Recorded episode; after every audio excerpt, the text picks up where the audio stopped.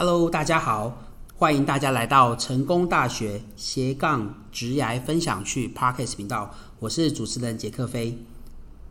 成大毕业的学长姐遍布世界海内外，我们希望透过这个频道能够访问，并且从他们口中得到丰富的职涯历程，不管是留学、就业、工作、实习等等的动态回馈，也希望可以为台湾的青年学子解答未来可能会遇到的职涯困惑。那接续上集，我们访问到的是呃徐善芳徐学姐哦，然后她帮我们分享了很多她在成大求学阶段的一些历程跟学习。那我们今天呢，很荣幸再次邀请到善芳学姐，想跟我们分享的是她在成大毕业，然后呢过程中的一些辛酸苦辣。我们欢迎善芳。Hello，大家好，我是中文一零三的徐尚芳。OK，那其实呃，上方上一集跟我们分享很多你在成大不管是书啊，或者是一些修课的历练嘛。那其实我觉得很快是，我们都会结束校园给我们的安全堡垒，即将迎接的是全新的新世界，就是我们的职场。那这边想先聊的是，通常我们在毕业前，很多是学学弟妹们最迷惘的时候。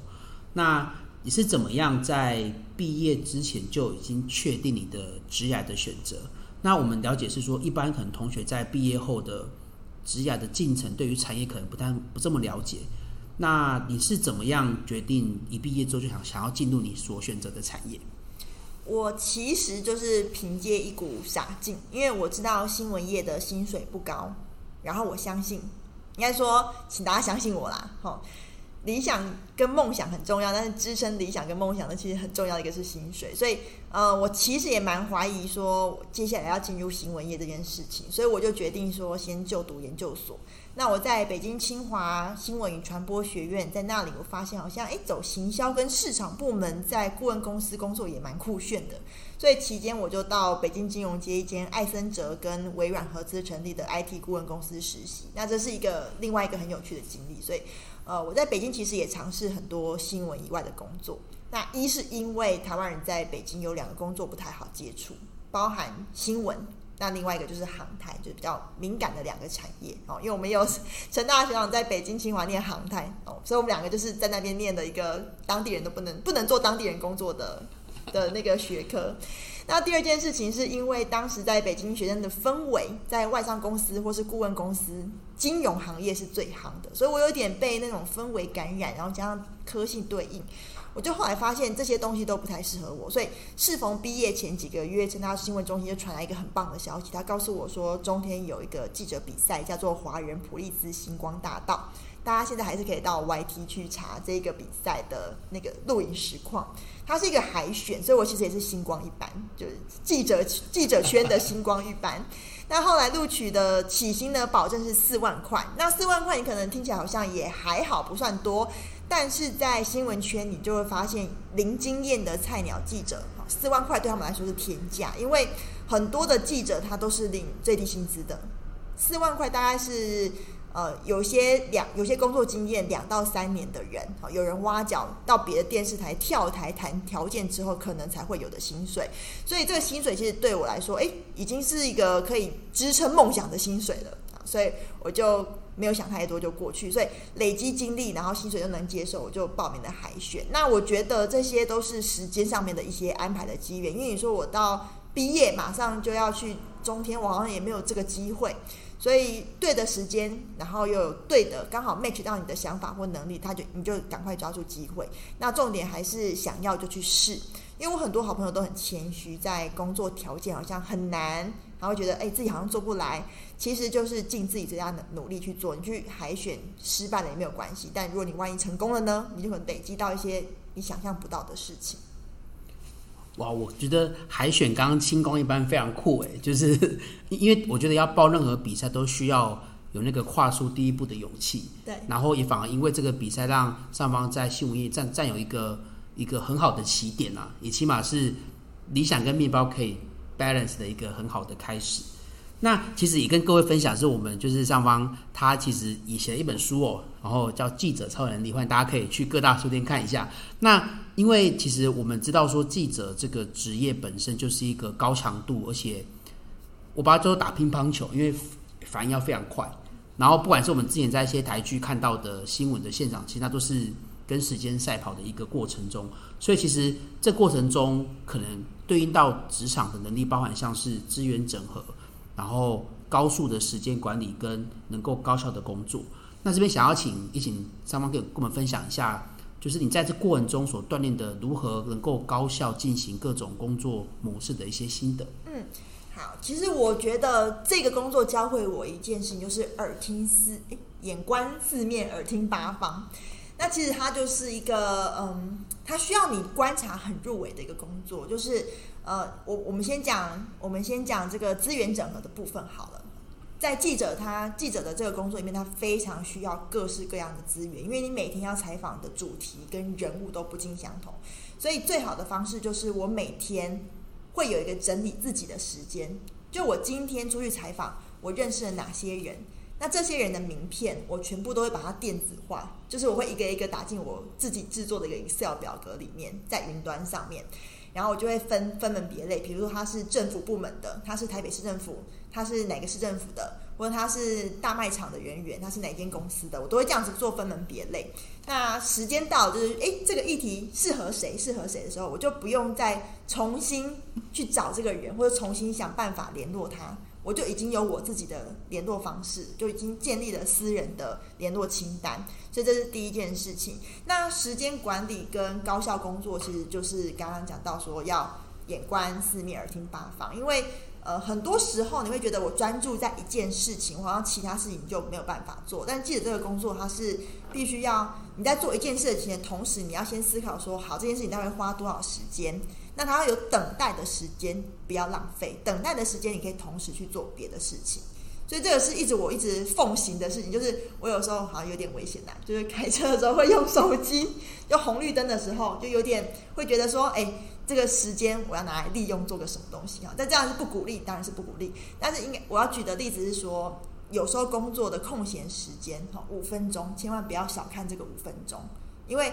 你觉得五分钟喝个咖啡，跟同事聊个八卦就结束了？其实这五分钟你可以做很多事情，尤其对新闻记者来说，五分钟就是你有赶得上新闻跟没有赶得上新闻的差别。嗯，对。那所以这件这这三件事情加加总起来，就是我在记者职涯里面累积到的一个工作态度。那你要怎么去具备这些高效的工作技能？就是你要专心。就我们说，你在一个专注做一件事情，中间有个空档的时候，你做别的事情好像不专心。不，其实这才是专心，因为这件事情你要去规规划它，它是有有逻辑的，相关性高的，你可以同时做的。对，所以这些事情，嗯，我觉得大家可以训练一下，这是一种心智上面的专心跟专注度，然后跟时间安排。我听了，我觉得这刚刚的分享干货满满哦，想帮各位听众整理一下，是刚刚上方有提到他的这个记者超能力，我觉得有两例哦，第一例是系统力。就是刚上方分享到说，他可能名片的归档整理，那也也想跟各位听众分享，是我我我自己也觉得，因为我过去有大概十年的职场经验，我观察到是在工作效率跟跟逻辑特别好的同事或长或前辈，他们都是有一个建立自己工作思维、工作组织、工作资讯系统的能力，他们给我自己的 Excel 表格，然后分门别类的把一些重点的资讯做整合。他就可以很快速的拿到他需要的资讯，然后第二块是关于就是见缝插针哦，就是真的是也不是罗志祥或王力宏，但是 但是时间管理大师，就是那个多多功的能力跟会判断不同的状态跟不同的任务需要安插在什么样的时段的这个能力，我也觉得非常非常的棒。好，那我们想要延伸这个概念是，是因为呃上方。有我我我觉得很酷的是有有人有人说那个区块区块链币圈币圈一年可能等于我们就是普通的好几年这样子。那我自己觉得记者的角度也是就很像那个木钥匙槽碗的概念嘛，就你会一日很多很多产业很多很多人的高强度高浓度的生命的历程。那在这段历程的积累之中，上方在第一线的新闻现场有没有哪些有趣的观察或者是印象深刻的故事？好其实我我我有三个故事想要跟大家分享。第一个故事叫做七万元轻痔疮教我的新闻价值。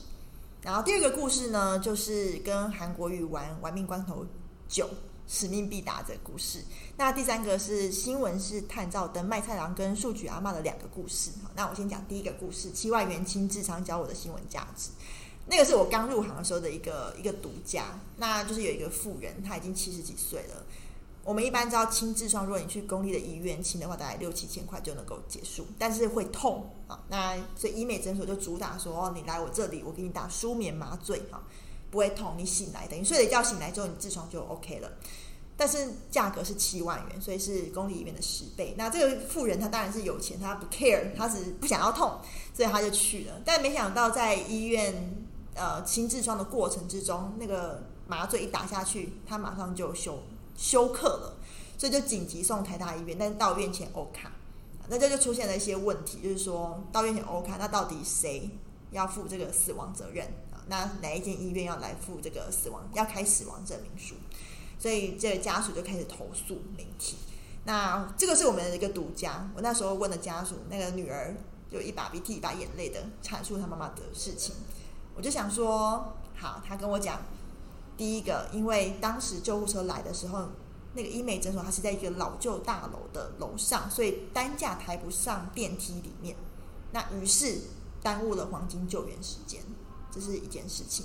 那第二件事情呢，就是这医医院医美诊所它没有配置合格的麻醉科医师，就是如果你是全身麻醉的话，你是必须要有麻醉科医师在场，但很多医美可能当时就只有一个外科医师，等等，他就是投诉一些他觉得不合理的现象。那我详细求证了医美诊所，医美诊所只给我一个律师存证信函，他不答复。所以我这个新闻的处理方式就是，我也不讲是哪一间医美诊所，就马赛克 过去这样子，那就有家属的画面啊，然后讲了一些家属陈述的事情。但这个这个新闻在播出的前十分钟，我又收到了另外一封律师存证信函，他告诉我说，如果我这个新闻播了，有影射到他们医院的话，那他就会要上法庭，或者是要要我们到他律师事务所去说明或解释这样子。那这我才刚不到三个月吧，我不想要那么快就惹上一个官司，所以我赶快就跟我长官讨论这件事情。他马上转头问我说：“你害怕吗？你收到律师的这个存证信函，你害怕吗？”我说：“害怕。”他就会回我一句话：“那你不适合当记者。”哇！对，所以我那时候印象很深刻。他就会问我说：“你如果你有求证详细的话，你就不用害怕。”嗯。但是什么叫求证详细？其实我也没有求证详细，虽然我打电话给医美了。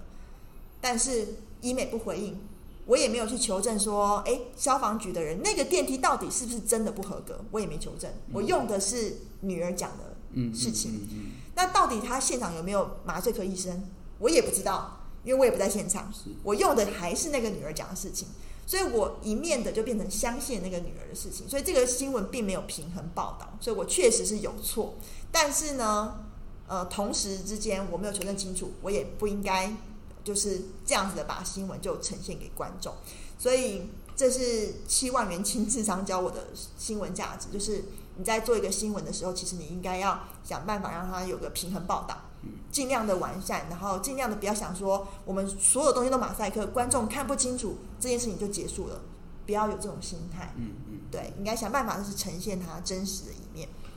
那第二个故事是。跟韩国瑜玩的玩命关头九，就使命必达这件事情呢，是呃，也是一个很有趣的故事。那时候韩韩国瑜当选市长的时候，他现在开始要找他的那个行政首长嘛，对，但他不会先跟媒体透露说他要找谁，免得说他跟他讨论了之后呢，那个人又不答应，这不就被打脸了吗？哦，所以他都会先保密的去秘密的呃拜访这些人。但是媒体就是很很好奇，媒体就是很爱去挖人家的秘密。所以越是秘密的东西，我们就越要跟。好，那他有时候有些秘密的行程呢，我们就跟不到嘛，我们就不知道他去哪里。所以我们的方法就是，他有公开行程的时候，公开行程一结束，我们就赶快跳上采访车，然后一路跟踪他，这样。这是我们的土法炼钢的发掘秘密的方法。那那时候，呃，我从台北到。外派，诶，不叫外派啦，应该说内派到高雄去采访这件事情的时候呢，那个长官就帮我换了一个非常厉害的中天车神，那个司机的名称是中天车神啊，我就想说，诶，为什么要换那么厉害司机给我啊？我从来没有那么好的待遇，真的很高很高兴的一件事情。就殊不知，就是原来我的任务就是采访完韩国瑜的公开行程之后，我就要。跟着他一路去找他到底要找谁当行政首长这件事情。那呃，我们我们其实都不知道韩国瑜的目的地是哪里，所以我们就跟踪他的时候呢，一路就开到了高速公路。那韩国瑜的坐车他发现了我们，所以他就一路左闪右闪左闪右闪，然后时速非常的快。就想要把把我们甩掉，但因为我们也是车神嘛，所以不遑多让，我们就一路这样子跟。那我们后面有一一一排媒体，就有中天啊、东森啊、三立啊、明视啊，全部就都跟着他的车，车 对，在那边追追他的车。那、啊、你知道中间都会有一些很长的那个中油油罐车啊，或者小客车的，就穿梭那边很很很可怕。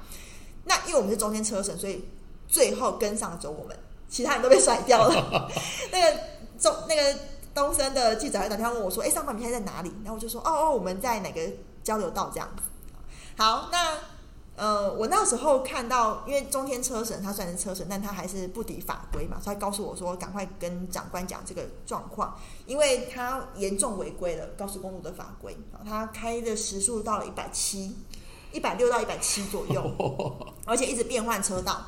所以他跟我讲说，如果这个呃被被举举报或者是被抓到的话，他会被吊销执照，是连公司都救不了的。所以我就打电话给我的长官说：“哎，我我的那个中天车神啊，他现在时速一百六，哎，我们觉得我们可能跟不上，他应该是有意要甩掉我们。”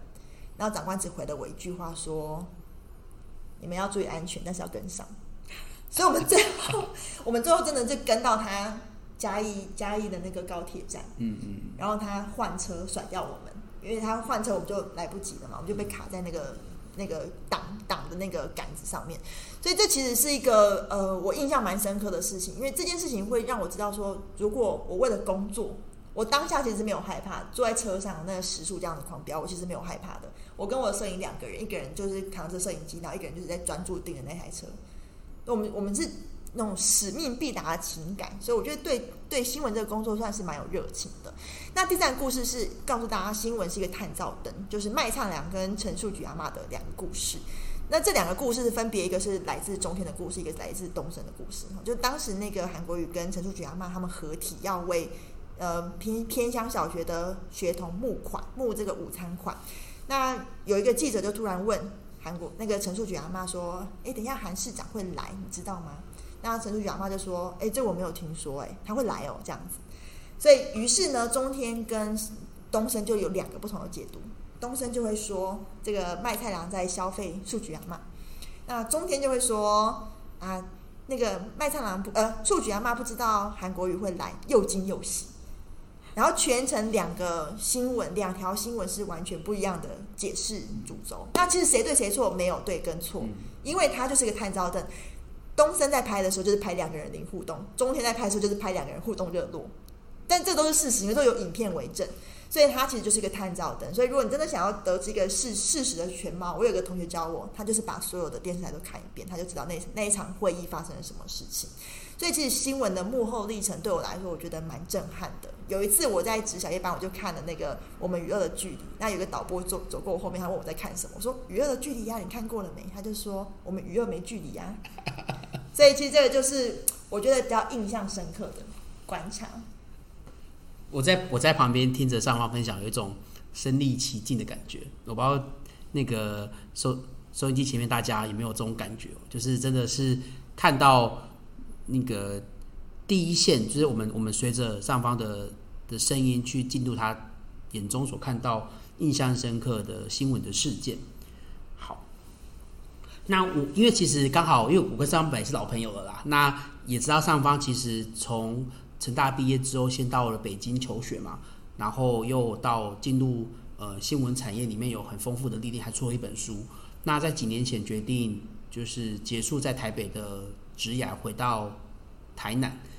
那我觉得这个结束北漂这点也是一个人生的关键转折，所以也想说可以邀请上方分享一下，因为目前你在浮城也也是念成大博班，也有担任讲师。那对于呃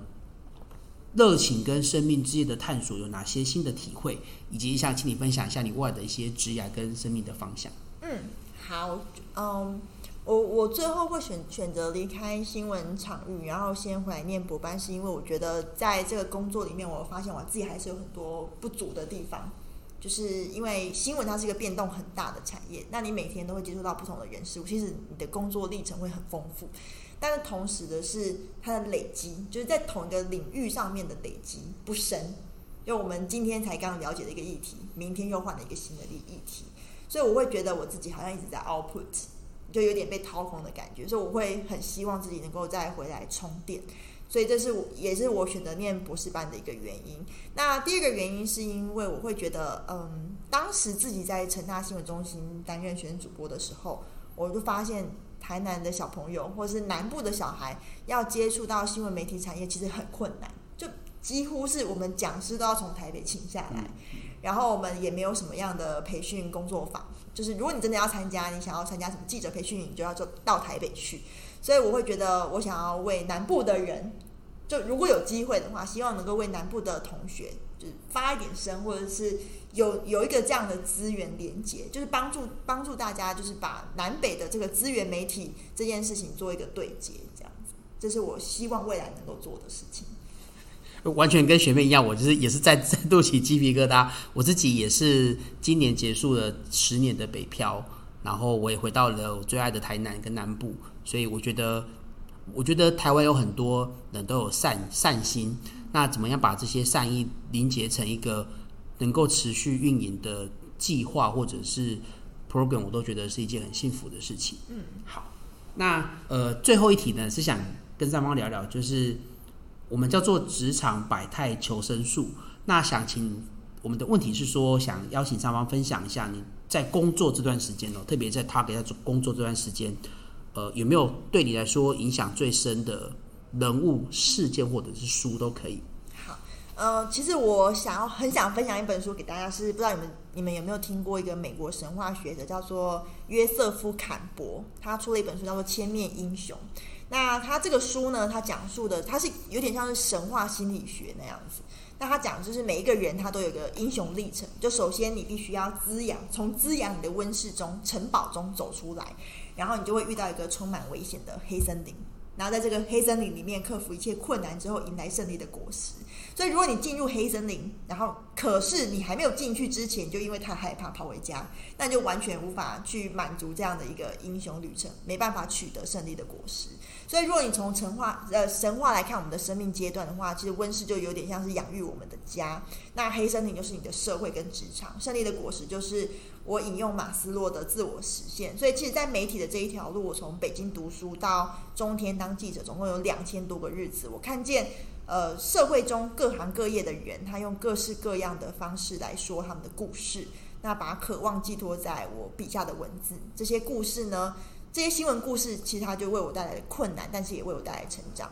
那最后，其实我要感谢一个人，就是我的高中的国文老师，因为他很自律跟要求。那无论是学生的事情或者他的教职，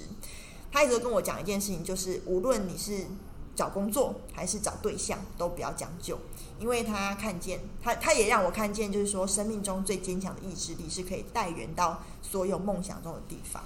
没错，生命不该将就，而是要讲究。就讲得非常非常棒。那我们今天再次谢谢上方的时间。那最后想请上方可不可以给我们大家一句你的，就是一段或一句你觉得最棒的话，可以鼓励我们，就是在云端上的所有的听众。好，那我我想要跟大家讲，就是怎么去找寻找寻你的热情跟天赋或方向。就是有一个我自己有一个想法，一个想象，就是呃，天赋其实就是你的导航嘛，热情热情是你的燃料，所以你顺着你的天赋，然后用你的热情去加速它前进，你最后就会找到你梦想的目标。OK，那也祝福在线上所有听众都可以透过探索天赋热情，找到自己的志业，然后活出了无遗憾的人生。好，那再次谢谢大家的时间，斜杠职涯分享去到这边告一段落，祝福大家平安顺心，谢谢，拜拜，拜拜。